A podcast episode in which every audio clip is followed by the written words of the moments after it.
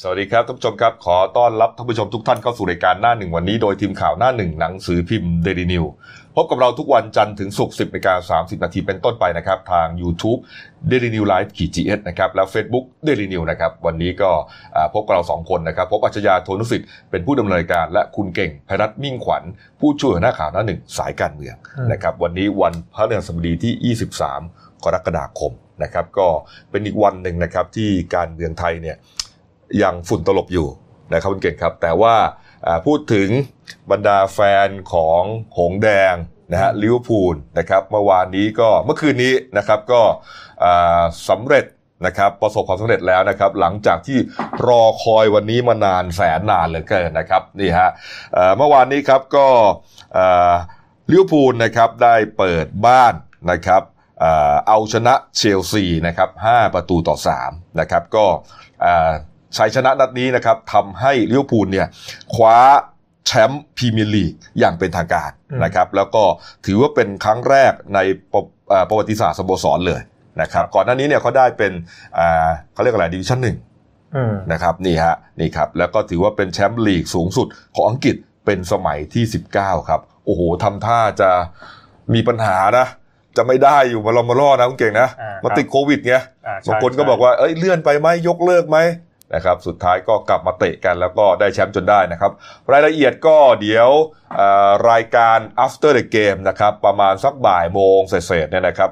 ทีมข่าวกีฬาของเดลินิวก็จะมาเล่าให้ฟังนะครับ ก็รับรองว่ามีเก็ดเล็กเก็ดน้อยสนุกสนานแน่นอนนะครับ นี่ฮะนี่ครับอ่านะครับ มาดูเรื่องการบ้านการเมืองของเราหน่อยนะครับ มีหลายเรื่องนะครับที่ต้องติดตามนะครับ วันนี้ก็จะมีเผาร่างซีอุยก็มีนะครับแล้วก็ จับแล้วนะครับไอไอหนุ่มอะไรอะเซ็กซาดิตเซ็กวิตฐานนะครับที่ไปลวงสาวแถวสวนลุมพินีนะครับไปร่วมเพศแบบวิตฐาน แล้วก็ไปทำให้แฟนหนุ่มเขาเนี่ยเสียชีวิตด้วยนะครับจับแล้วนะครับเมื่อวานนี้เดี๋ยวมาเล่าให้ฟังนะครับไปดูเรื่องการบ้านการเมืองก่อนนะครับ จะไล่ไปทีละประเด็นนะครับ เรื่องที่เป็นประเด็นใหญ่ของเราในวันนี้นะครับ เมื่อวานนี้ครับ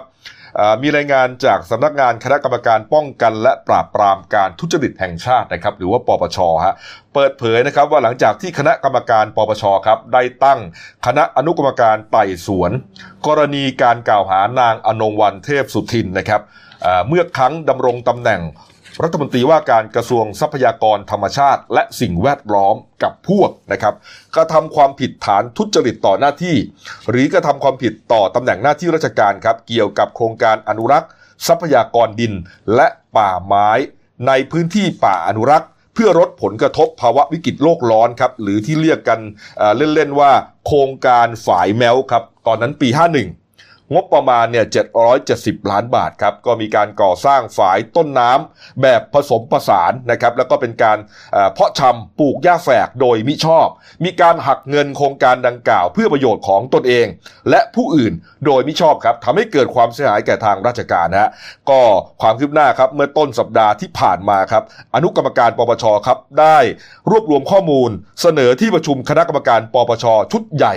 พิจารณาเสร็จสิ้นแล้วครับ และมีมตินะครับให้แจ้งข้อกล่าวหา นางอนงวันเทพสุทินนะเพื่อให้มีหนังสือรับทราบ และให้เข้าชี้แจงข้อกล่าวหาต่อคณะอนุกรรมการไต่สวน ภายในระยะเวลาที่กฎหมายกำหนดต่อไปครับ นี่ฮะคุณอนงวันก็เป็นภรรยาของคุณสมศักดิ์เทพสุทินรัฐมนตรียุติธรรมด้วยฮะเก่งฮะก็จริง ๆ คดีนี้ตั้งแต่ปี 51 นะพี่กบครับนานมากนะแต่แต่แต่ถ้าเกิดมองในมุมการเมืองเนี่ย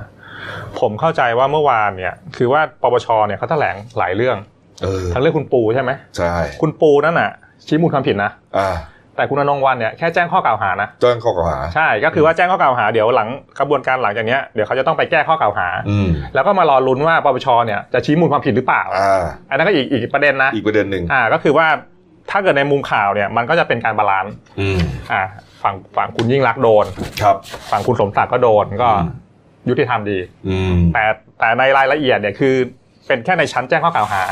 แต่คุณปูเนี่ยชี้มูลความผิดคือคือคือเทียบความรุนแรงแล้วแล้วเนี่ยคุณปูจะรุนแรงกว่าใช่นะครับคือถึงขั้นลึกเข้าไปแล้วฮะชี้มูลความผิดแล้ว แต่ว่าในในแง่ของจิตจิตวิทยาการเมืองเนี่ยก็คือว่ามันมันก็จะเป็นการ balance ทั้งสองฝ่าย แต่ว่าแต่ว่าคดีนี้ดองนานมากนะห้าหนึ่งผมเคยลงพื้นที่ ไปที่เชียงใหม่ไปไปดูเรื่องฝายแม้วเนี่ยแหละคือว่า มันมีช่องโหว่มากไงก็คือว่าไอ้การทำฝายเนี่ยมันเฉลี่ยเนี่ยฝายหนึ่งประมาณห้าพันก็คือคือให้ชาวบ้านทำแหละคือเอาหินเอาเหินอะไรมากองแหละซึ่งซึ่งมันตรวจสอบลำบากไงในในการที่จะเช็คว่าการใช้งบประมาณเนี่ยใช้ไปอย่างคุ้มค่าหรือเปล่าใช่เพราะว่ามันมันเป็นหินเป็นไม้เป็นอะไรเงี้ยซึ่งมันจะเสื่อมโทรมตามกาลเวลาอยู่แล้วเวลาน้ำลงมา เออเออคือคือเหมือนกับ เอาหินหาหินทางนั้นไปวางก็ก็ได้อะไรประมาณนี้นะแต่แต่ว่ามันมันตรวจยากด้วยว่ามันขึ้นเขาไงคนไปตรวจเนี่ยมันก็ต้องปีนเขาขึ้นไปถ้าเกิดจะไปตรวจใช่นี่ครับ หรืออาจจะเป็นเพราะว่าเรื่องของเมื่อวานนี้มีการเกี่ยวกับการหารือการปรับคอรมอหรือเปล่านะครับ เพราะว่ามันก็มีเรื่องของกลุ่มสามมิตรนะที่คุณสมศักดิ์เทพสุทินเนี่ยเป็นสมาชิกอยู่นะครับ แล้วก็มีการผลักดันคุณสุริยะด้วยนะครับ เป็นไปได้หรือเปล่าว่าอาจจะมาออกมาช่วงเวลานี้ ก็เดี๋ยวเดี๋ยวรอดูถ้าเกิดว่าถึงถึงวันที่แก้ข้อกล่าวหาแล้วก็บิ๊กตู่จะอยู่หรือหรือไม่อยู่เนี่ยก็ไม่แน่เหมือนกันนะเพราะว่ามันมันก็มีมีแนวโน้มว่าแนวโน้มการตัดสินเนี่ยมันก็อาจจะเปลี่ยนเปลี่ยนเปลี่ยนไปตามนโยบายรัฐบาลแต่ละสมัยด้วยซ้ำเอามาดูเรื่องการปรับครมอหน่อยนะครับ ก็หลังจากที่ฝุ่นตลบกันมาเป็นสัปดาห์หลายสองสัปดาห์สามสัปดาห์นี่แหละครับ เมื่อวานนี้ก็เหมือนทำท่าว่าจะจบแล้วนะครับ เพราะว่าดูท่าทีจาก ลุงตู่นะครับบนเอกประยุทธ์จันโอชาเนี่ยนะครับ ก็เหมือนกับจะสบายใจนะฮะนักข่าวก็ไปถามตอนที่เดินเดินขึ้นทำเนียบเนี่ย ก็เหมือนกับทำท่าเหมือนกับไม่มีอะไรผายมือแบบฝรั่งอะแล้วก็ยิ้มให้นักข่าวฮะส่งสัญญาณว่าจบแล้วจริงป่ะคุณเก่ง คือจริง ๆ ถ้าเกิดดูจากกระแสข่าวสองสาวันที่ผ่านมานะพี่กบครับ ผมว่ามันจบตั้งแต่วันที่คุณเทวันกับหม่อมเต่าลาออกละเอาอันนั้นจบไง อันนั้นจบหมายถึงว่า ยอมยอมสละตำแหน่งไงแต่ไอไอตำแหน่งที่มันว่างเนี่ยใครจะมานั่งเนี่ย คือก่อนก่อนที่นายกจะตัดตัดตัดสินใจเนี่ยเข้าใจว่าน่าจะตัดสินใจเคลียร์แหละถึงจะส่งสัญญาณให้สองคนนะลาออก แต่ว่าหลักคิดง่าย ๆเลยนะก็คือว่าถ้าถ้าเกิดภาพใหญ่มันไม่นิ่งเนี่ยภาพเล็กมันจะกระเพื่อม แต่ว่าตอนนี้หลักคิดถ้าเกิดจะจะไม่ต้องงงนะเพราะว่าพอโผคอรมอเนี่ยมันเปลี่ยนทุกวันคือคืออย่างนี้เอาตั้งเราตั้งต้นอย่างนี้ก่อนนะว่าตำแหน่งเนี่ยมันว่างหกตำแหน่งนะ มีมีรองนายกฝ่ายเศรษฐกิจครับคุณสมคิดรัฐมนตรีพลังงานรัฐมนตรีคลังรัฐมนตรีอุดมศึกษารัฐมนตรีแรงงาน แล้วก็รัฐมนตรีประจำสำนักนายกโอ้โหหกตำแหน่งหกตำแหน่งนี้นี่นะตัดออกไปหนึ่งเลย ของลุงลุงกำนันตัดออกไปก่อนเท่ากับว่าเหลือห้าตอนนี้สูตรมันมีสองสูตร ก็คือว่าบิ๊กตู่เอาสาม พลังประชารัฐเอาสองบิ๊กตู่หมายถึงโควตาของตู่อ่าใช่ อันนั้นสูตรแรกสูตรที่สองถ้าเกิดบิ๊กตู่เอาสองพลังประชารัฐจะได้สามซึ่งตอนนี้รายชื่อมันค่อนข้างนิ่งแล้วก็คือ คุณปรีดีดาวฉายครับ อันนี้จะมาส่วนส่วนรัฐมนตรีการคลังโควตาบิ๊กตู่แล้วก็คุณไพรินทร์ ชูโชติถาวรครับ คนนี้อดีต CEO ปตทก็จะอาจจะมานั่งรัฐมนตรีพลังงาน แล้วก็ในส่วนพลังประชารัฐเนี่ย ชื่อเนี่ยนิ่งแล้วสองชื่อก็คือว่าคุณอนุชานาคาสายคนนี้เลขาพัก ครับอาจจะไปรัฐมนตรีรวมปรึกษา แล้วก็อีกคนหนึ่งก็คือคุณสุชาติชมกลิ่น คนนี้ก็อาจจะเป็นรัฐมนตรีประจำสำนักนายกอันนี้โผโผของของเรานะที่ของเดนิวพูดอย่างนี้ก็ต้องมีคนอกหักดังเปาะเลย อกหักแน่ๆนะครับ ถ้าโผนี้นะฮะคุณสุริยะจึงรุ่งเรืองกิจที่โอ้โห อยากจะมานั่งเป็นรัฐมนตรีพลังงานเหลือเกินนะฮะอกหักครับ อยู่ที่เดิมคืออุตสาหกรรม และอีกคนหนึ่งฮะมีชื่อมาตลอดอะมีชื่อถอดเข้าถอดออก ถอดเข้าถอดออก คุณนรุมนติโยสินวัตรมนตรีจอมสำนักบิ๊กอาอาจารย์แม่นี่ฮะเมื่อวานนี้ก็นักข่าวก็ไปถามนะเออ แกก็สไตล์อาจารย์แบบนี้แกถือว่าถือว่า ผมดูว่าแกมีทรงที่ใช้ได้เลยนะคือคือเมื่อวานมีคนตาดีไปแอบเห็น คือตึกไทยคู่ฟ้าเนี่ยทางขึ้นเนี่ยมันจะมีด้านหน้ากับด้านหลังมีคนเห็นอาจารย์แหม่มเนี่ยแกไปเข้าประตูหลังขึ้นไปพบนายกเออ หาลือประมาณสิบห้านาทีก็ก็ไม่รู้คุยเรื่องอะไร แล้วก็หลังจากอาจารย์แหม่มเนี่ยก็มีอ่าร้อยเอกธรรมนัฐนะขึ้นไปคุยอีก ก็เร็วๆนี้มันน่าจะมีความชัดเจน แต่ว่าประเด็นที่เราเห็นชัดเจนที่สุดในสองสัปดาห์ที่ผ่านมาเนี่ยกระทรวงที่มีปัญหามากที่สุดคือกระทรวงพลังงาน ใช่งบประมาณน้อยที่สุดในยี่สิบกระทรวงสองพันล้านอ้าวแล้วทำไมแล้วทำไมปัญหามากที่สุด แล้วทำไมถึงคุณคุณสุริยะถึงอยากจะเป็นจังกระทรวงพลังงานเนี่ยงบประมาณน้อยที่สุดในยี่สิบกระทรวง แต่อย่าลืมว่า เขาเนี่ยคุมรัฐวิสาหกิจใหญ่สองที่ การไฟฟ้าฝ่ายผลิตหนึ่งปตทหนึ่งซึ่งสองรัฐรัฐวิสาหกิจเนี้ยมันมีโครงการเกี่ยวกับพลังงานไงปิโตรเลียม ซื้อขายไฟฟ้าปีหนึ่งหลายแสนล้านนั่นกบใช่ครับใช่ไอ้ไอ้นี่มันมันถึงเป็นคำตอบว่าทำไมรัฐมนตรีทุกยุคเนี่ยเขาถึงจะมาคุมกระทรวงพลังงานทั้งที่งบประมาณเนี่ยมันน้อยน้อยที่สุดเอาตกลงตกลงมาเพราะว่ามีโครงการก็ไม่แน่เขาจัดจ้างอย่างนั้น เขาอาจอาจอาจจะมองว่าได้ทำประมีโอกาสทำทำประโยชน์ให้ประเทศชาติเยอะหรือเปล่าเอาคนอื่นก็ทำได้ กระทรวงนี้มีโอกาสเยอะกว่าไงแล้วคุณเรื่องพลังงานคุณไพลินชูโชติถาวรนี่เขาไม่เขาเขาก็ทำได้อะอืม เออ นี่ไงใช่เออแล้วแล้วถ้าแล้วถ้ากลับกันถ้าถ้าฝั่งอืมเอ่อลุงตู่ได้ไปสามสามเก้าอี้อะอืม ก็พลังประชารัฐได้สองไงเออ ก็ถือว่าเป็นรอยร้าวเล็ก ๆ ที่ที่อาจารย์สมคิดอาจจะทิ้งบอมไว้ด้วยซ้ำเพราะว่าเขาเขารู้ว่าจุดอ่อนของพลังประชารัฐเนี่ย โควต้าไม่ลงตัว จะว่าเล็กก็ไม่เล็กนะอืมจะว่าเล็กก็ไม่เล็กเพราะว่าเมื่อวานเนี้ยที่ผมเกรินถึงคุณสมศักดิ์เนี่ยก็คือคุณสมศักดิ์เทพสุทินนะฮะในฐานะรองหัวหน้าพักพลังประชารัฐก็แกนนำกลุ่มสามมิตรด้วยฮะมาออกมาพูดเลยนะครับ หลังจากที่เหมือนมีกระแสข่าวแล้ว พอจะรู้แล้วล่ะว่าอ่าสามมิตรน่าจะถูกหักหลังอีกครั้งหนึ่งอะอืมอ่าพูดกันอย่างนี้เลยนะฮะเพราะว่าก่อนหน้านี้เนี่ยก็บอกโอ้โห พาพลังประชารัฐเข้ามารัฐบาลได้นะครับ ได้เป็นแกนนำจัดตั้งรัฐบาล น่าจะได้สมหวังทุกกระทรวง คุณสมศักดิ์นี่เตรียมจองเฮลิคอปเตอร์ไปตรวจรัฐมนตรีเกษตรแล้วอะใช่ใช่ตอนนั้นจำได้ไหมใช่ไม่ได้อะไรเลยนะครับ นั่นครั้งที่หนึ่งเออครั้งที่สองฮะคอรมอประยุทธ์สองทับสองหลังจากที่โอ้โหทุกคนออกมาพูดหมดเลยนะฮะว่า แรงงานต้องเป็นของสุริยะเท่านั้นอ่าปรากฏว่าถูกหักหลังอีกแล้วฮะไม่ได้อีกแล้วครับ เมื่อวานนี้คุณสมศักดิ์ก็เลยออกมาพูดเลยบอกว่า อะก็ไม่เป็นไรนะ พอหลังจากรู้เรื่องนี้แล้วเนี่ยก็ก็อ่ายังไม่ได้พบพลเอกประวิตยเลย เพราะว่าเขาคงหาหารือกับบิ๊กป้อม พอสมควรเรื่องนี้นะครับ ก็ไม่เป็นไรไม่มีปัญหา พวกผมไม่มีปัญหากันอยู่แล้ว ก็ทำงานกันต่อไป ถือว่าเป็นเรื่องของพักที่จะพิจารณากันแล้วกันนี่ฮะแต่ก็เป็นห่วงอยู่เหมือนกันนะเรื่องนี้นะครับว่าอ่าอยากใช้พิจารณาว่าพักพลังประชารัฐเนี่ยตกลงจะยังเป็นพลังอยู่ต่อหรือไม่อืมคือยังจะมีพลังอยู่หรือเปล่า ก็ก็สถานการณ์วันเนี้ยมันมันเป็นคำตอบของเดือนที่แล้วว่าทำไมเนี่ยถึงต้องส่งบิ๊กป้อมเนี่ยมาคุมพลังประชารัฐอืมคือต้องคุมแรงกระเพื่อมเพราะว่าโดยธรรมชาติของบิ๊กตู่เนี่ยผมเชื่อว่าเขารู้นะว่าถ้าเกิดท้ายสุดเนี่ยถ้าเกิดมันถึงสถานการณ์จุดจุดๆหนึ่งที่รัฐบาลสั่นคลอนมากเนี่ยอาจจะโดนกระซวกข้างหลังก็ได้นั่นนาทีใช่ใช่ไหมโอ้อืมแต่ละคนนะเพราะอะไรวะเพราะว่านี่ถือว่าเป็นผลสำเร็จของของสามมิตรอยู่เหมือนกันนะอืมในการที่ เรียกว่ากวาดกลุ่มเอ่อสี่กุมารออกใช่ไปได้อะเนี่ยฮะโอ้โหกว่าเขาจะกวาดออกไปได้นี่ใช้เวลานานมากอืมนะฮะกว่าสี่กุมารจะยอมซื้อแปะสมคิดจะยอมฮะอืมแล้วปรากฏว่าก็ไม่ค่อยได้อะไรเท่าไหร่ กับสิ่งที่ทำมา ก็หลายหลายคนเขาจับตาว่าป้ายป้ายหน้าเนี่ยให้ให้จับตาอาการงองแงช่วงช่วงโหวตพรบงบประมาณปีอืม64 ช่วงเดือนกันยา นี่ฮะจับตาดูก็แล้วกันนะครับ พูดถึงเรื่องปปชก็มีอีกเรื่องหนึ่งที่เมื่อกี้คุณเก่งแย้มไปนิดหนึ่งเนี่ยนะครับเมื่อวานนี้ครับก็ปปชมีคำสั่งนะครับ ให้ชี้มูลความผิดคุณยิ่งรักชินวัตรนะครับนี่ฮะอดีตนายกรัฐมนตรีครับอ่ากรณีทุจริตนะครับ โครงการรถโชว์สร้างอนาคตไทยไทยแลนด์ 2020 โดยมิชอบฮะนี่ฮะ นี่ก็อ่ามีสองสามคนด้วยกันใช่ไหมที่ถูกชี้มูลใช่ไหมฮะคือคือจริงๆเนี่ยคนที่โดนชี้มูลเนี่ยจะแบ่งเป็นสามกลุ่มเลยนะก็คือกลุ่มแรกก็คือคุณยิ่งรักษณ์ตอนนั้นเป็นเป็นนายกอยู่อืมแล้วก็กลุ่มที่สองเนี่ยจะเป็นในส่วนของคุณนิวัฒน์ธรรมรงค์บุญทรงไปศาลคนนี้เป็นรัฐมนตรีประจำสำนักนายก แล้วก็คุณสุรนันท์เวชชาชีวะ ตอนนั้นเป็นเลขาธิการนายกรัฐมนตรี แล้วก็กลุ่มที่สามเนี่ยเป็นเป็นบริษัทสื่อก็มีมติชนกับ สยามสปอร์ตก็คือไอ้โครงการเนี้ยมันมันเป็นเรื่อง ช่วงปี 56อืมตอนตอนนั้นถ้าเกิดยังจำได้เนี่ยก็คือรัฐบาลเนี่ยจะเสนอร่างพรบอ่ากู้เงิน 2 ล้านล้านเนี่ยแหละเอาครับมาลงทุนโครงสร้างพื้นฐานของประเทศอืมแล้วเขาเขาก็เลยมีหลักคิดว่าเขาจะเขาจะจัดรถโชว์ไปทำความเข้าใจกับประชาชนก่อนครับเกี่ยวกับการสร้างรถไฟฟ้าเครือข่ายทั่วประเทศอะนะอืมแต่ว่าท้าท้ายสุดเนี่ยปปชเขาไปตรวจพบเขาเขาก็มองว่ากระบวนการเนี่ยมันมันมันไม่ชอบด้วยกฎหมาย แล้วก็ท้ายสุดเนี่ยไอ้ไอ้พรบสองล้านล้านเนี่ยศาลศาลรัฐธรรมนูญก็ก็ตีตกไปครับอ่าก็ก็เลย ปปชก็มองว่ามันก็เป็นความความผิดก็เอาเงินไปจ้างบริษัทสื่อสองอืมสองสื่อไงใช่ไหมมติชนกับอ่าสยามสปอร์ตคือคือประเด็นเนี้ยมันมีข้อสังเกตอยู่ ถ้าเกิดมันจะเชื่อมโยงกับที่ปปชแถลงเมื่อวานเนี่ยก็คือว่าไอ้ประเด็น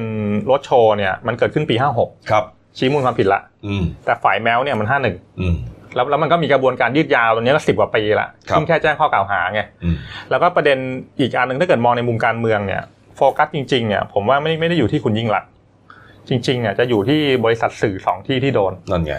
ใช่ไหมอืมหลังหลังจากนี้ให้จับตาดูนโยบายนะการเสนอข่าว เพราะว่าเพราะว่าจุดจุดยืนของเครือมติชนเขาชัดเจนอยู่แล้วไงว่าเขาตรวจสอบรัฐบาลครับใช่ไหม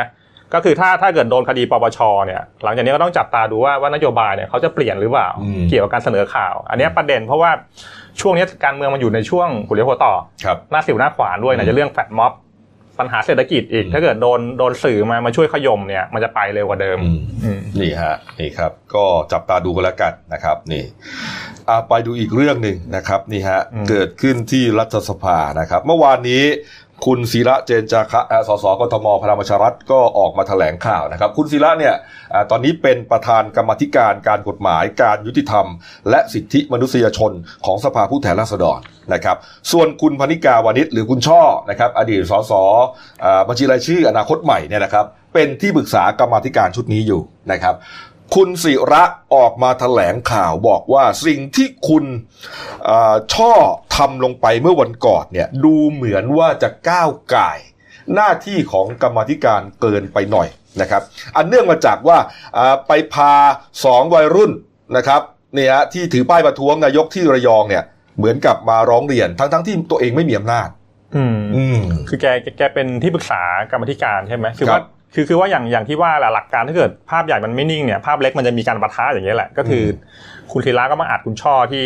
เด็กเด็กระยองใช่ไหมที่ใช่ชูป้ายป้ายไล่ลุงตู่อะเออเออก็ไปรับไปรับเรื่องก็คือมันมันหาเรื่องเรื่องได้หมดอะออฟไซด์หรือเปล่าอืมเออแต่จริงๆเนี่ยถ้าถ้าถ้าไม่คิดอะไรก็ไม่มีอะไรนะอืมเออเพราะคุณช่อเขาออกมายืนยันว่าวันนั้นเนี่ยไม่ได้มีคนตนตนเองคนเดียว นะครับที่ที่ไปไปรับหนังสือเนี่ยนะฮะก็มีสสอ่าหลายคนที่ไปรับนะครับนี่ฮะไม่ว่าจะเป็นสสจากพลังประชารัฐก็มีนะฮะจากประชาชาติก็ไปรับคุณรังสิมันต์โรมก็ร่วมรับหนังสือครับไม่เห็นจะเป็นประเด็นอะไรเลย อืมก็อืมก็หลังจากนี้ผมเชื่อว่ามันก็จะมีบรรยากาศในการมาธิการอย่างเงี้ยออกมาครับให้เห็นเรื่อยๆ แต่ว่าอืมเมื่อวานเนี่ยประเด็นที่ต้องจับตาคือที่ประชุมสภานะ เพราะว่าครับมันมีการพิจารณายติด่วนหกเรื่องอืมไอ้ที่จะฟังเสียงแฟดม็อบอะอืมคือ คืออย่างนี้เมื่อวานเนี่ยคุยกันนานมากนั่งฟังอยู่หกหกชั่วโมงครับก็คือสรุปมันจะแยกแยกได้สองส่วนอย่างนี้นะไอ้ไอ้แนวทางแก้ปัญหาแฟดม็อบเนี่ยคืออ่าในส่วนฝ่ายรัฐบาลเนี่ยเขาเสนอให้ใช้กลไกกรรมาธิการครับ ในการฟังเสียงอืมแต่ว่าฝ่ายค้านเนี่ยเขาอยากให้รัฐบาลเนี่ยในฐานะคู่ขัดแย้งโดยตรงเนี่ยนายกด้วยเนี่ยอืมไปเปิดเวทีฟังนักศึกษาเลยเออเมื่อวานก็ยังไม่ได้ลงลงมติว่าสรุปจะเอายังไงสภาก็คือวันเนี้ยเดี๋ยวเขาเดี๋ยวเขาจะประชุมกันต่ออมถ้าเกิดลงลงมติได้เนี่ยมันก็จะเป็นแนวทางละอืมว่าจะฟังแฟดม็อบยังไง แต่ว่าโอ้โหแต่ว่ามันมันดาวกระจายมันเร็วนะตอนนี้เยอะมาก เรื่องแฟดม็อบตอนนี้เนี่ยมีกำหนดการแล้วนะนี่ว่านี่เอ่อแต่ละวันเนี่ยจะไปอยู่ที่ไหนมีทุกวันเลยอะเอ่อ ยกเว้นช่วงวันหยุดยาวนี่แหละสี่ห้าอืมวันสุกร์อ่าสุดสัปดาห์เนี้ยนะฮะอืมจะมีวันหยุดยาวอีกสองสามวันเนี่ยนะครับนอกนั้นเนี่ยมีกำหนดการทุกวันเลย ทั่วประเทศเลย อุ้ยวันวันนี้มีมีที่มอปัตตานีคือคือเออออย่างนี้มันมีเรื่องอยู่คือว่าเออพอพอเด็กเขาจะชุมนุมที่ปัตตานีเนี่ยอธิการสงขลานครินทร์เนี่ยอืมเขาไปออกออกประกาศด่วนเลยนะห้าวิทยาเขตเนี่ยห้ามชุมนุมอ้าวเด็กมันก็เลยบอกไม่สนน่ะเดี๋ยวจะไล่รัฐบาลด้วยไล่อธิการด้วยเอ้านี่เดี๋ยวฮะเดี๋ยวเดี๋ยวพรุ่งนี้ประชุมที่เกษตร ชุมนุมที่เกษตรอีกพรุ่งนี้คนเหรอคนน่าจะเยอะหอหอประชุมเหรอใหญ่ใช่โอ้น่าสนนะอืมเออน่าไปถ่ายทอดสดอะก็เดี๋ยวไปพี่กบว่าส่งไปตอนเย็นเออเออเออน่าสนน่าสนอืมเอาไปดูอีกเรื่องกันครับการเมืองนะฮะเรื่องนี้เป็นเรื่องใหญ่พอสมควรนะครับศาลปกครองสูงสุดนะครับ มีคำสั่งยืนตามคำสั่งของศาลปกครองชั้นต้นครับ ไม่รับคำขอให้พิจารณาคดีใหม่ ไว้พิจารณานะครับ เป็นคดีกันระหว่างฮะรู้กันอยู่แล้วนะฮะฮบเวลนะครับ กระทรวงคมนาคมกับการรถไฟประเทศไทยกลุ่มหนึ่ง ในฐานะผู้ร้องที่หนึ่งและที่สองครับ แล้วก็กับบริษัทฮบเวลประเทศไทยจำกัด นะครับในฐานะผู้คัดค้านนะฮะกรณีคำร้องอุทธรณ์คำสั่ง ไม่รับคำขอให้พิจารณาคดีใหม่ ในคดีที่ศาลปกครองสูงสุด พิจารณาพิพากษาคดีไปแล้วเมื่อ 21 มีนาคมปี 62 ครับ ที่บอกว่าให้ผู้ร้องทั้งสองคือคมนาคมกับการรถไฟเนี่ยชดใช้เงินนะครับค่าตอบแทนที่ฮบเวลนะครับ ใช้ในการก่อสร้างโครงการ พร้อมดอกเบี้ยให้แก่ผู้ชนะคดี ตามคำชี้ขาดของอนุญาโตตุลากรนะฮะให้ภาครัฐ 11,888 ล้านบาท พร้อมดอกเบี้ยร้อยละ7.5 ต่อปี คดีนี้พูดง่ายๆคือจบไปแล้วคือจบไปแล้วศาลสั่งให้อ่าการกระทรวงคมนาคมการรถไฟเนี่ยชดใช้เงินฮบเบลเนี่ยหมื่นหนึ่งพันกว่าล้านแล้วเออ แต่คือสองกลุ่มสองคนนั้นยังไม่ยอมไงคือจริง ๆ จริง ๆเขาเขาก็มองกันว่ามันจบตั้งแต่อนุญาโตตุลาการแล้วไอ้ชั้นชั้นนั้นใช่ไหมใช่เออไอ้ไอ้ไอ้นี่ก็หาช่องหาหลักฐานใหม่เออนู่นนี่นั่นอะไรมาเอเรื่ออยเอๆอเพราะว่าเขาเขารู้ไงว่าถ้าเกิด ถ้าเกิดมันจบง่ายเนี่ยท้ายสุดมันต้องหาคนรับผิดชอบไงอย่าลืมนะไอ้ไอ้ค่าค่าโง่เนี่ยไม่ใช่จ่ายฟรีๆหมื่นล้านนะเดี๋ยวมันต้องตั้งกรรมการสอบอีกว่าใครมันควรรับผิดชอบ เพราะว่าไอ้คดีเนี้ยมันเริ่มต้นปี 2533 สมัยนาชาตินาชาติเป็นนายก ตอนนั้นรถติด แล้วก็อ่าคุณ คุณอะไรนะคุณที่เป็นรัฐมนตรีคมนาคมอะอืมนั่นแหละก็คือตอนตอนนั้นมันมีมันมีคุณมนตรีพงษ์พาณิชย์มันมีปัญหารถติดแกก็เลยทำโครงการขึ้นมา แล้วก็อืมโฮปเวลจากฮ่องกงเนี่ยก็มาประมูลชนะอืมพอประมูลชนะเสร็จปี34อ่าเกิดพฤษภาธมินครับแล้วมาอาอานันต์เข้ามายกเลิก เพราะว่าสัญญามีความไม่ชอบมาพากลอืมหลังจากนั้นรัฐบาลชวนมาก็คือให้ทำต่ออืมอ่าให้ทำต่อเสร็จรัฐรัฐบาลบิ๊กจิ๋วมันสอบพบความคืบหน้ามันมันน้อยก็เลยสั่ง สั่งจะให้ยกเลิกแต่ว่ารัฐบาลบิ๊กจิ๋วพ้นไว้ก่อนแล้วรัฐบาลชวนสองเนี่ยเป็นคนสั่งยกเลิก อืมอืมก็คือ ก็ เดี๋ยวเอาเอาเป็นว่าขั้นตอนหลังนี้มันก็ต้องเดินเดินหน้าจ่ายอะนะก็คือมันต้องเอาภาษีไปจ่ายนั่นแหละเขาก็ยังไม่ได้ยอมนะ เนี่ยขนาดศาลปกครองศูนย์สุขยืนตามชั้นต้นไปแล้วนะ แต่ว่าแหล่งข่าวจากการรถไฟแห่งประเทศไทยบอกว่า ยังมีโอกาสและมีลู่ทางอื่นในการสู้คดี แต่ต้องรอความชัดเจนจากรัฐบาลก่อน ว่าจะมีแนวแนวทางใดที่จะไม่ต้องจ่ายเงินชดเชยร่วม 25,000 ล้านบาทฮะเช่นเออไปหาหลักฐานใหม่ไปยื่นฟ้องต่อศาลอื่นอีก เป็นต้น เดี๋ยวเอาเอางี้แล้วกัน เดี๋ยวไปรอถามอาจารย์วิษณุเออถ้าเกิดอาจารย์วิษณุบอกว่าจบแล้วเดี๋ยวก็คือจบ ก่อนหน้านี้อาจารย์สนุกก็บอกกระจบ แต่เขาก็ต้องเขาก็ต้องอุทธรณ์นะก็ท้ายสุดมันก็ต้องมีคนรับผิดชอบ ก็ใช่ไงแล้วใครจะรับผิดชอบอะแต่เงินต้องจ่ายอะใช่ไหมเงินก็คือภาษีนี่เองใช่นะครับ นี่ฮะอ้าวเอาแล้วการเมืองก็พอสมควรครับนะครับ ไปดูอีกเรื่องครับ กรณีที่มีคนขับรถตู้โฟล์กสวาเกนสีบอลนะครับ ชักชวนหญิงสาวรายหนึ่งฮะย่านสวนลุมพินี ไปมีเซ็กกันบนรถนะครับ แล้วก็แสดงพฤติกรรมซาดิสนะครับใช้สก๊อตเทปรัดมือรัดคอเขานะครับ แล้วก็มีเซ็กซ์กับเขาจนหญิงสาวเนี่ยร้องขอความช่วยเหลือครับ ต่อมาแฟนหนุ่มก็ได้กระโดดเกาะรถตู้นั้น ไปด้วยเพื่อจะช่วยแฟนสาว แต่ว่าปรากฏว่ารถตู้เกิดอุบัติเหตุฮะชนกับ barrier จนแฟนหนุ่มผู้ชายเนี่ยกระเด็นตกลงไปแล้วก็เสียชีวิตนะฮะเขาก็เลยตามล่าอยู่ว่า ไอ้รถไอ้คนขับรถตู้คันนี้เป็นใครนะฮะเบื้องต้นเนี่ยมีเบาะแสว่าน่าจะเป็นแค่พนักงานขับรถ และเอารถเจ้านายมาขับนี่ล่าสุดครับ จับได้แล้วนะครับ จับได้แล้วนะครับ พลตำรวจโทภัคพงศ์พงษ์เภตรา ผู้บัญชาการตำรวจนครบาลครับ ได้เดินทางมาแถลงข่าวจับกลุ่มฮะไอ้โชเฟอร์คันนี้คนนี้เนี่ยชื่อว่านายณเดชน์สิทธิมโนมัยครับนี่ครับ จับได้แถวหน้าห้างเทสโก้โลตัสเอ็กซ์เพรสฮะสาขาพุทธบูชาครับ แถวแถวแขวงบางมดเขตจอมทองครับ สอบสวนนะฮะสอบสวนนายณเดชน์คนนี้ก็รับสารภาพนะครับบอกว่ามีอาชีพเป็นพลขับนะครับให้กับนายจ้างในโรงงานย่านจอมทองฮะทำมา6ปีแล้ว จนเจ้านายวางใจอืมเอ่อให้ถือกุญแจได้ ก็คือส่งเจ้านายเสร็จปุ๊บมันก็ขับรถกลับไปบ้านได้อืมอะไรประมาณนี้ ไอ้เนี่ยก็เอารถตู้นี่แหละ ของเจ้านายนี่แหละ มาก่อเหตุเอ่อเรียกว่ามาชักชวนหญิงสาว แถวแถวๆสวนลุมพินีอะไปมีเซ็กบนรถนี่ แล้วก็จนมาก่อเหตุ ได้จนมาก่อเหตุสลดอย่างนี้ในที่สุดฮะแล้วก็รับสารภาพด้วยนะครับว่าเอ่อตัวเองเนี่ยติดเซ็กแบบนี้ฮะหมายความว่าทำแบบนี้มาหลายครั้งแล้ว เพราะว่าเป็นความชอบส่วนตัวครับ นี่นี่ครับนี่ฮะทีนี้ทีมข่าวก็เลยไปสอบถามอะบรรดาเอ่อสาวๆอะแถวครับรอบสวนลุมอะอืมเขาบอกว่า ไอ้นี่เนี่ย มีพฤติกรรมที่รับรู้กันโดยทั่วไป หมายความว่าถ้าเห็นรถตู้คันนี้มาจอดนะ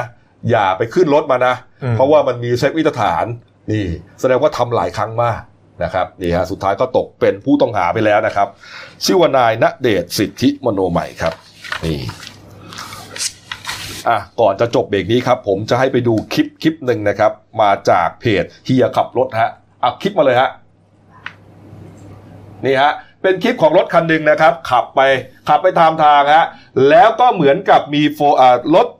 ข้างๆนะครับเป็น f o r t u n e r สีขาวนะฮะโตโยต้า f o r t u n e r สีขาวเนี่ยขับมาประกบนะครับแล้วก็พยายามจะแซงแต่แซงไม่ได้ไอ้รถคันนี้นะฮะที่กล้องติดอยู่เนี่ยก็พยายามเหมือนจะขับหนีนะฮะนี่ฮะก็ขับไปเรื่อยๆนะครับ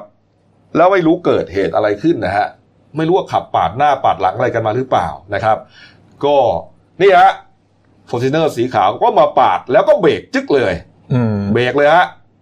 เปิดประตูลงมาฮะคนกับรถไอ้นี่เห็นท่าไม่ดีถอยถถออยยถอยถถออยยกระโดดถีบเลยครับโอ้โห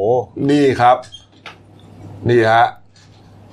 นี่ไม่สู้นะอ่าเบี่ยงรถออกแล้วก็ขับหนีไปเลยฮะ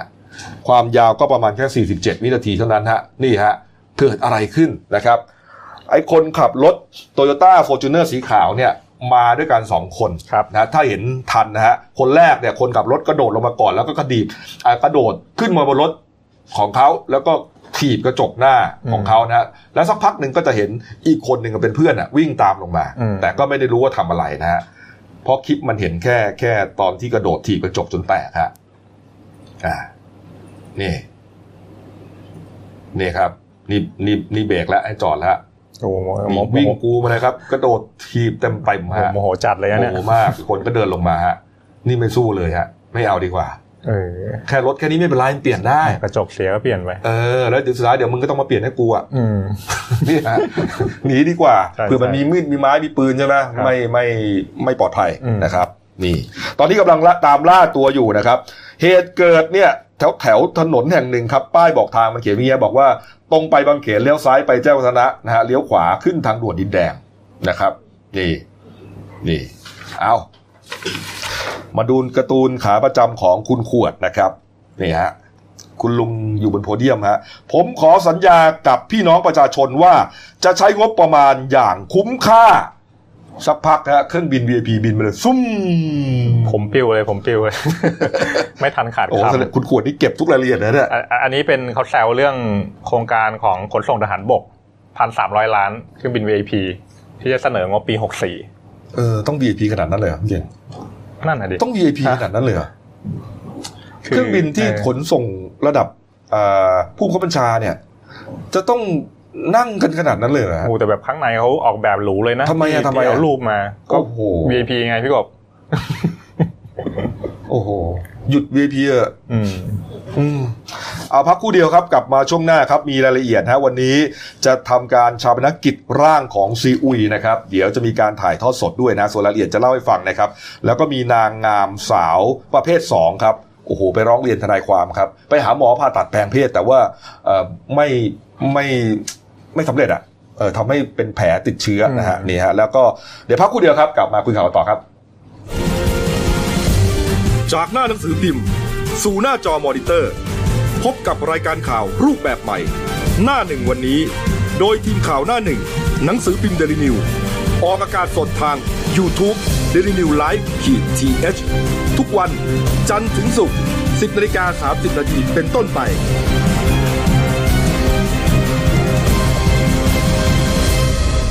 แล้วคุณจะได้รู้จักข่าวที่ลึกยิ่งขึ้น ครับพบกับคุณโน้ตผานิชอินทครผู้ช่วยนักข่าวหนั้นหนึ่งครับ สวัสดีครับ ครับ วันนี้ครับตั้งแต่เช้าเลยครับ7โมงนะครับก็อ่ามีการนำร่างของซีอุยแซ่อึ้งนะครับหรือว่าลีอุยอืมนะครับนี่ฮะอ่าออกจากพิพิธภัณฑ์นิติเวชศาสตร์ สงกรารนิยมเสนนะครับ คณะแพทยศาสตร์ศิริราชพยาบาลครับ ก็ ออกเดินทางมานะครับ เพื่อจะเข้าสู่พิธีชาปนกิจศพนะครับ โดยจะนำเอ่อร่างของซีอุยไปที่วัดบางแพรกใต้อำเภอเมืองจังหวัดนนทบุรีครับครับนี่ครับ ก็เอ่อมีการทำพิธีนะครับ อย่างที่เห็นเนี่ยฮะ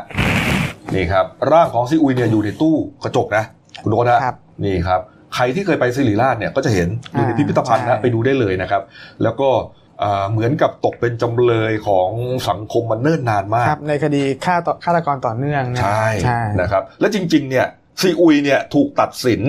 ว่ามีความผิดฆ่าเด็กอะ่ะอืมแค่คนเดียวนะฮะครับเอออีกอีกหกหกอีกหกคดีเนี่ยไม่ได้พิสูจน์ทราบนะ ว่าครัซีบอุยเป็นคนทใช่ำนะครับ มีเด็กตายต่อเนื่องกันเนี่ยอืมเจ็ดคน แต่ซีอุยถูกตัดสินประหารชีวิตในคดีของเด็กคนเดียวนะครับ นี่ฮะ นี่ครับร่างของซีอุยก็ถูกนำออกมาจากเอ่อพิพิธภัณฑ์นะครับที่ศิริราชพยาบาลเนี่ยนะครับ แล้วก็ขึ้นรถมานะฮะไปที่วัดบางแพรกใต้นะครับนี่ที่วัดบางแพรกใต้ก็จะมีการตั้งเอ่อศพนะครับเพื่อบำเพ็ญกุศลก่อนนะครับอืมนี่ศพจะไปถึงประมาณสัก9ก้าโมงนะฮะนี่บรรยากาศที่วัดบางแพรกใต้แล้วนะครับเก้าโมงตรงนะครับก็จะนำศพซีอุยเนี่ยขึ้นไปรอบนเมนเลย นะครับรอบนเมนก่อนนะครับ แล้วก็ 11 โมง จะมีพิธีทำบุญเลี้ยงพระเพนนะครับอืมนี่ฮะแล้วก็เที่ยงครึ่งครับอธิบดีกรมราชทัณฑ์นะจะเป็นประธานในพิธีชาปนกิจศพครับนะครับเอ่อซีอุยเนี่ยตอนมาจากเมืองจีนเนี่ยเขาไปอยู่ที่ทับสแกครัหมูบกระทะที่ประจวบคีรีขันธ์นะก็เลยวันนี้ครับมีชาวบ้านจากทับสแกเนี่ยมามาที่มาร่วมงานเผาด้วยอืมนะครับร้อยตำรวจเอกเอ่อร้อยตำรวจตรีพลพลายสิทธิ์ฮะอายุ 50 ปี นะครับเป็นชาวทับสแกนนั่นแหละ แล้วก็เป็นผู้ยื่นเรื่องต่อคณะกรรมการสิทธิมนุษยชนแห่งชาติด้วยนะครับว่าหากชาปนกิจแล้วยังไม่มีญาติของซีอุยมาแสดงตัวจะขอรับอัฐิของซีอุยไปเก็บไว้ที่วัดทับสแกครับ นี่นี่ครับ แล้วก็เดี๋ยวเวลาสักเที่ยงตรงนะครับนี่ครับช่องของเรานะครับทั้ง YouTube Daily New Live TS ฮะแล้วก็ Facebook Daily New นะครับจะถ่ายทอดนะครับ ถ่ายทอดสดเลยนะครับ พิธีชาปนกิจร่างของซีอุยนะครับ ก็ติดตามกันได้นะครับ นี่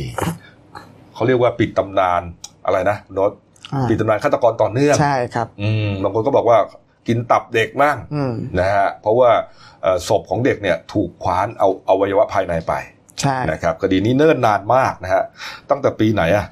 เอ่อปีศูนย์สองปีอะไรนู่นอะใช่ย้อนไปสามสิบกว่าปีอะครับโอ้นานกว่านั้นครับใช่โน้ตหกสิบกว่าปีฮะ นานมากนะครับนี่ฮะอะเอาละครับ ไปดูอีกเรื่องหนึ่งครับ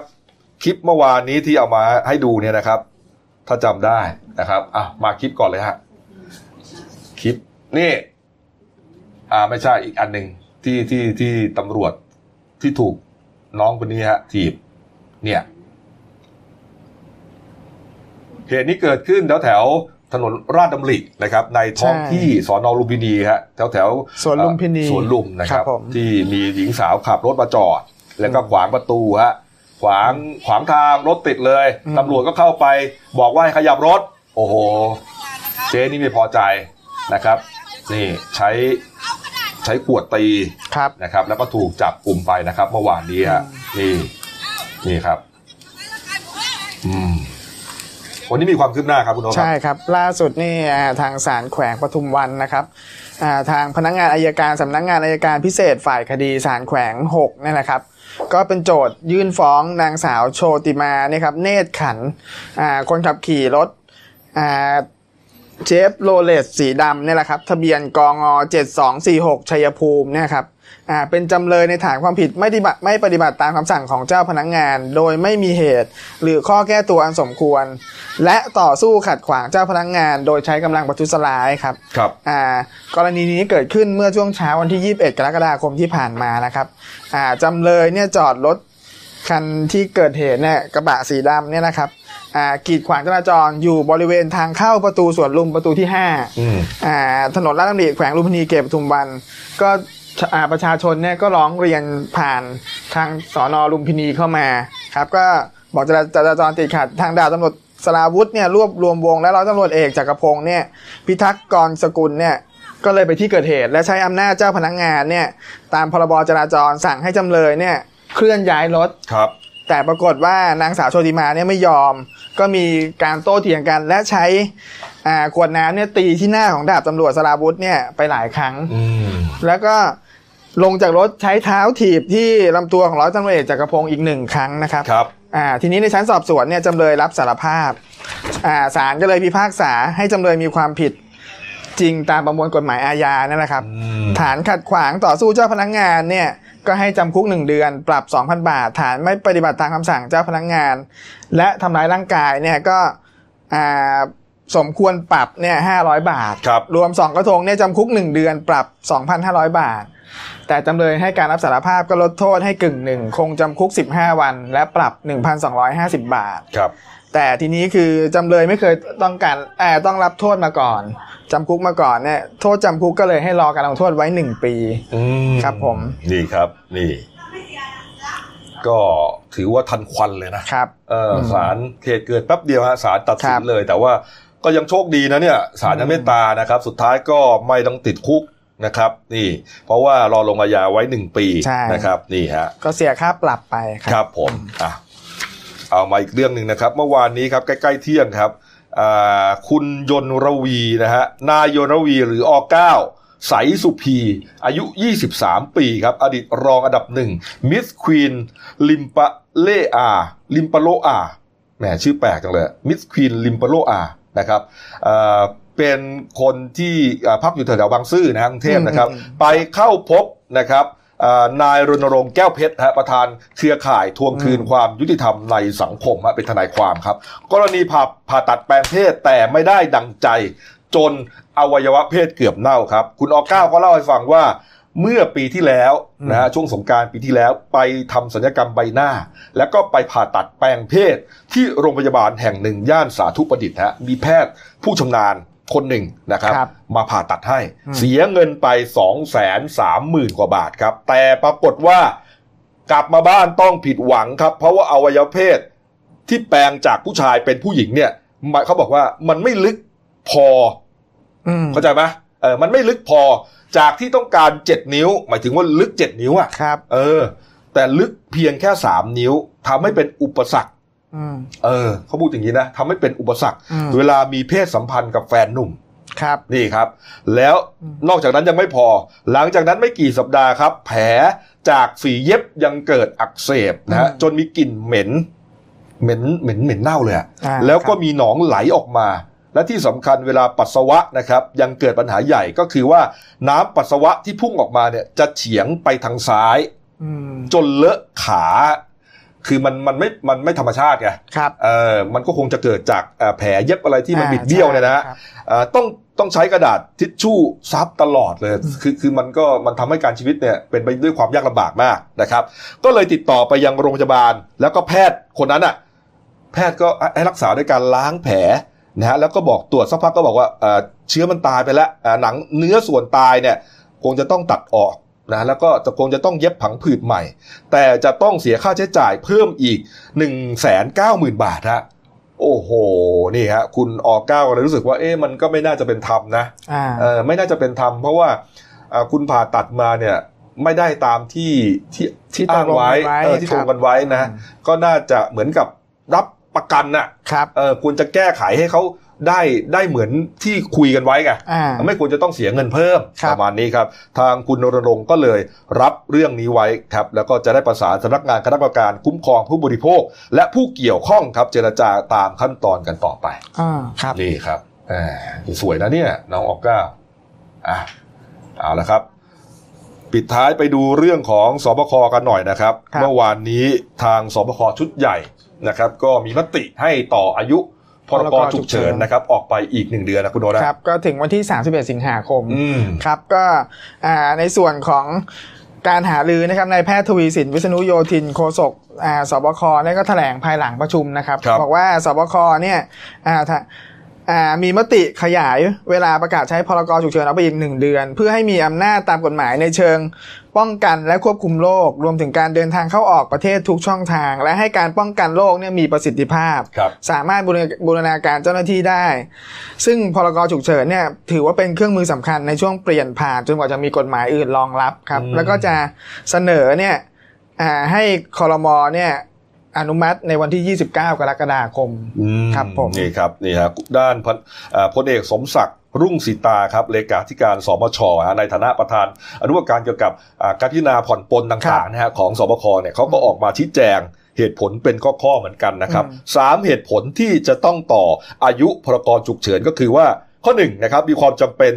ต้องมีอำนาจตามกฎหมายในเชิงป้องกัน เพื่อใช้แก้ไขปัญหาที่มีประสิทธิภาพนะครับใช่ข้อสองคือความจำเป็นต้องอาศัยความร่วมมือจากหน่วยงานภาครัฐ และเอกชนในการขอใช้สถานที่ ต้องมีระบบการบริหารจัดการนะครับแล้วก็สามครับเป็นอำนาจตามพรกฉุกเฉิน ที่จะต้องเป็นเครื่องมือที่สำคัญในการเตรียมความพร้อมให้กับประเทศ ในช่วงเปลี่ยนผ่านไปสู่วิถีชีวิตใหม่นะครัรับจนกว่าจะมีกฎหมายอื่นมารองรับในอนาคตนะครับนี่ฮะนอกจากนี้ครับพลเอกสมศักดิ์ยังบอกด้วยว่าที่ผ่านมาเนี่ยเราใช้พรกฉุกเฉินอย่างเบาที่สุด นะครับ แล้วก็เพื่อให้เกิดความสบายใจครับ จึงจะงดเว้นการบังคับใช้บทบัญญัติในมาตรา9นะแห่งพรกฉุกเฉินครับ ก็ไอ้มาตรา9เนี่ยมีข้อบังคับทั้งหมด 6 ข้อด้วยกัน ซึ่งรวมถึงการห้ามชุมนุมด้วย นั่นหมายความว่าจะงดเว้นครับนะฮะไม่ห้ามชุมนุมนะอืมเออก็คือไม่ไม่ใช้มาตรา9ไงอืมก็คือชุมนุมได้ ก็ไม่มีนัยยะทางการเมืองเออเพื่อครับเพื่อที่จะพิสูจน์ไงว่าไม่ได้มีนอกมีในอะไรเรื่องการเมืองนะใช่ครับคุณอยากชุมนุมก็ชุมนุมไป แต่ไม่ได้หมายความว่าเอ่อการชุมนุมจะทำได้อย่างอิสระนะ เพราะว่ามันก็จะต้องมีขั้นตอนตามกฎหมายอยู่เหมือนกันนะครับนี่ฮะนะไปดูยอดหน่อยเป็นไงครับครับก่อนจบฮะยอดยอดผู้ติดเชื้อคุณโน้ตฮะอ่าล่าสุดนะครับที่อ่าสบคได้รับรายงานนะครับ ก็พบว่าเมื่อวานเนี่ยมีผู้ติดเชื้อในประอ่า เจอที่เดินทางเข้ามาในประเทศไทยรายใหม่เนี่ยหกรายครับซึ่งอยู่ในสถานที่กักตัวกักกันตัวของภาครัฐทั้งหมดนะครับอืมตอนนี้นะครับทำให้มีประเทศไทยเนี่ยมีผู้ป่วยยืนยันติดเชื้อสะสม 3,261 รายอ่าผู้เสียชีวิตไม่มีก็อยู่ที่ 58 รายครับรักษาหายแล้ว 3,105 ราย และคงรักษาตัวอยู่ในโรงพยาบาลอีก 98 รายคครัรับบผมสำหรับผู้ป่วยรายใหม่เนี่ยแค่4รายเนี่ยอ่าเป็นรายแรกเนี่ยเป็นนักศึกษากลับมาจากอียิปต์ พักในสถานที่กักกันตัวของรัฐที่จังหวัดชนบุรีครับอันนี้อันนี้คือมามาจากอียิปต์สี่คนเลยนะใช่ครับเออเมื่อวานนี้พบหกคนครับกลับมาจากอียิปต์เนี่ยสี่คนครับรายที่5เนี่ยเป็นหญิงไทยอ่าเป็นพนักงานบริษัทกลับมาจากสหรัฐอเมริกาครับแล้วนี้ก็พักอยู่ที่สถานที่กักกันตัวของรัฐนี่ที่ในกรุงเทพครับและรายสุดท้ายรายที่6เนี่ยเป็นหญิงไทยอายุ 57 ปี เป็นแม่บ้านครับกลับจากเยอรมนีครับครับพักในสถานที่กักกันตัวของรัฐในกรุงเทพเหมือนกันครับครับไปดูยอดผู้ติดเชื้อเอ่ออันดับหนึ่งถึงอันดับแปดนะครับนี่ฮะนี่อเมริกาก็แน่นอนครับ4ล้าน5หมื่นกว่าคนนะครับเสียชีวิตครับไปแสนสี่นะครับอืมบราซิล2ล้าน2นะครับอินเดีย1ล้าน1หมื่น1ล้าน1แสน9หมื่นนะครับอืมแล้วก็รัสเซียแอฟริกาใต้อะไรก็ไล่ลงไปนะคครัรับบนี่ฮะส่วนอ่าทั้งโลกนี้นะครับ ตอนนี้เมื่อวานเนี้ยขึ้นมา 15 ล้านหน่อยๆครับครับ วันนี้ขึ้นมาอีก 70,000 กว่าครับอืมก็เลยกลายเป็น 15 ล้าน 77,000 นะครับเสียชีวิตทั้งโลกนี้ 620,000คนแล้วครับนะครับนี่อ่าส่วนหนังสือพิมพ์นะครับ ไปดูหน้าหนึ่งของเรานะฮะทองคำพุ่งฮะบาทละ 28,200 แล้ว เมื่อวานวันเดียวครับขึ้นมา 400 ฮะใช่คนแห่ไปเอ่อไปขายเต็มเลยอืมเออนะฮะไปขายเต็มเลยเขาลุ้นเลยนะว่าจะถึง 30,000ไหมครับ แต่ก็ได้รับคำยืนยันจากทางสมาคมค้าทองคำว่าน่าจะไม่ถึงหรอก เออมันมันน่าจะไม่ถึงขนาดนั้นนะครับนี่ฮะคุณชอนก็ยังมีประเด็นอยู่นะครับ นี่มีเหยื่อเนี่ยให้เขาให้ข้อมูลด้วยนะครับ ว่าคุณชอนเนี่ยเอ่อมาหลอกลวงยังไงนะคครัรับบว่าไปนะครับ นี่เอะแล้วก็เมื่อวานนี้จริง ๆ แล้วมีอีกเรื่องนะคุณโน้ตนะที่ว่าเอ่อโครงการกำลังใจใช่ไหมใช่เอครับอครับผมก็มีการเปิดให้ทางอ่าพวกบุคลากรทางการแพทย์เนี่ยนะคครัรับบทั้งในส่วนของ อ่าอสมแล้วก็อ่าบุคลากรทางการแพทย์เนี่ยลงทะเบียน ซึ่งตอนเนี้ยคือที่ลงทะเบียนของกระทรวงสาธารณสุขเนี่ยมีประมาณ 1.2 ล้านคนครับครับ ก็จะเริ่มให้ลงทะเบียนเนี่ยวันที่ 20อ่า20 25กรกฎาคมครับผมอืมอ่าลงทะเบียนผ่านเว็บไซต์ยี่สิบห้าใช่ไหมใช่เที่ยวปันสุกเนี่ยแหละครับครับนี่ฮะเขาเรียกว่าเป็นโครงการกำลังใจใช่นะครับก็มอบให้กับเหล่าอสมครับนะครับอาสาสมัครต่างๆโรงโรงพยาบาลประจำตำบลพวกเนี้ยที่ตอนอ่า เกิดวิกฤตใหม่ๆเนี่ยโอ้โหร่วมแรงร่วมใจกันอืมไม่ได้ไปเที่ยวไหนเลยครับนะครับจริงๆอย่าว่าแต่เที่ยวเลย จะพักผ่อนยังไม่มีเวลาเลยนะคครัรับบเพราะต้องรักษาอ่าผู้ป่วยโควิด -19 ต้องตรวจโรคอะไรเยอะแยะไปหมดใช่ครับ นะโครงการนี้เขาจะสนับสนุนเนี่ยครับค่าใช้จ่ายในการเดินทางท่องเที่ยวภายในประเทศให้ไม่เกินคนละ 2,000 บาทอืมสำหรับการเดินทางในแพ็กเกจ2วัน 1 คืนครับครับ นี่อืมให้คนละสองพันเลยนะ ใช่ครับเออนี่ครับแต่ต้องลงทะเบียน อันนี้เป็นล็อตแรกด้วยนะครับล็อตแรกด้วยล็อตสองอยู่ระหว่างพิจารณาอยู่ครัรับผมนี่ฮะส่วนเรื่องสั้นของฉันนะครับ เรื่องที่ตีพิมพ์ลงในหนังสือพิมพ์เดลินิวส์ฉบับวันศุกร์ที่ 24 กรกฎาคมนะชื่อว่าเรื่อง โรคระบาดจากห้องคลอดวงเล็บโควิด -19 นะฮะครับเขียนโดยคุณมาลีไนมาลัยนอกเออทันสมัยน่าดูแล้วเนี่ยอืมใช้ได้นะ นี่เอาเรื่องครัโควิด -19 ไปเขียนเป็นเรื่องสั้นครับนี่ เอาละครับ ครบถ้วนนะครับ ฝากช่องเราด้วยนะครับอ่าเฟซบุ๊กเดลินิวส์นะครับ แล้วก็ YouTube เดนิวไลฟ์ทีเอสนะฮะเข้ามาก็อ่ากดไลค์กดติดตามกันหน่อยนะครับครับ ก็มีข่าวสารเยอะแยะมากมายนะครับ แล้วเดี๋ยวช่วงสักเที่ยงตรงนี้นะครับ ก็จะมีการถ่ายทอดสดนะครับ พิธีอ่าเผานะฮะพิธีชาปนกิจนะฮะร่างของซีอุยนะครับอ่าถ่ายทอดสดมาจากวัดบางแพรกใต้เลยนะครับ ที่นนทบุรีครับนะครับ จากนั้นช่วงบ่ายโมงเศษๆก็จะเป็นรายการอ่า รายการ after the game ครับนะครับน่าจะมีเรื่องของลิเวอร์พูลเต็มๆเลยนะครับ ติดตามชมกันนะครับ วันนี้ลาไปก่อนนะครับ สวัสดีครับ